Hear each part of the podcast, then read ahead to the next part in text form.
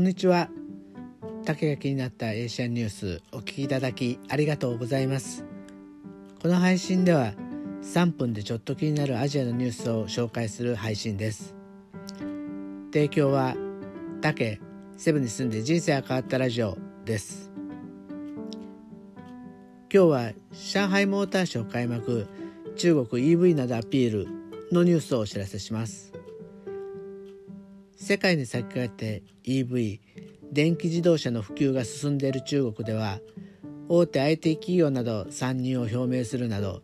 EV のめぐる競争がさらに激しくなっていて各社アピールが激化しています。中国政府は2035年まで従来のガソリン車を EV やハイブリッドに置き換える方向性を示しており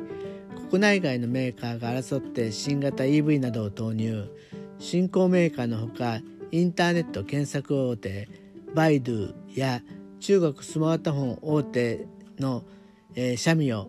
など IT 業界からの新規参入も相次いでいます。また日系メーカーもこれまでのハイブリッド車に力を入れていたトヨタが電気自動車を発表するなど各社 EV をアピールしていました。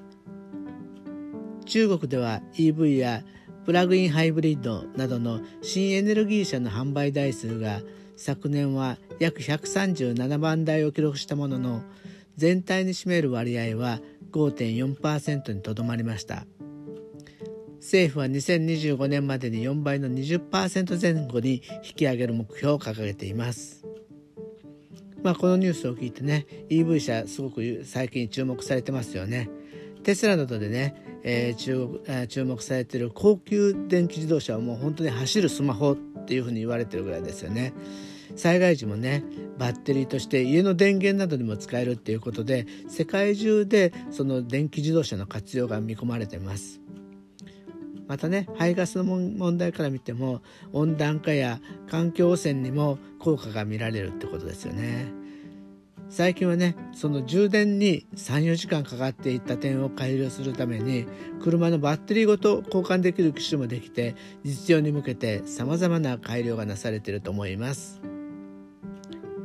この配信ではあれこれアジアのニュースを仕入れて雑学でネタになる配信をしています。ぜひフォローして日々の小ネタにお使いください。お聴きいただきありがとうございました。